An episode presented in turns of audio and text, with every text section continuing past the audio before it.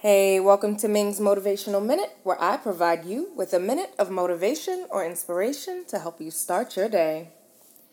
Today's title is The One Thing Missing. The scripture comes from 2 Kings chapter 4, verse 16, and it reads, About this time next year, Elisha said, you will hold a son in your arms.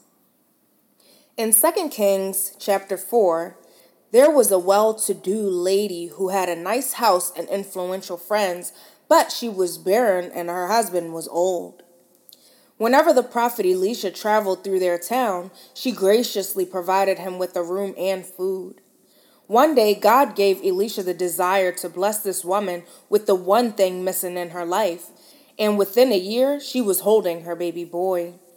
What she thought was too good to be true became a reality. God knows how to put the desires in people's hearts to be good to you. You keep doing the right thing, honoring God, and He'll line up the right people to help you. God is a supernatural God. He created the universe. He can make things happen that seem too good to be true. Take the limits off God. He has blessings and provisions for the dreams that you've given up on, for the business, for the healing, for the freedom from an addiction by this time next year is a promise for you.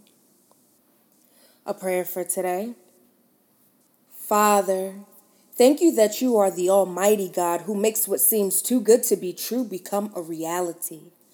Thank you that I can take the limits off you by believing that your promises are coming to pass.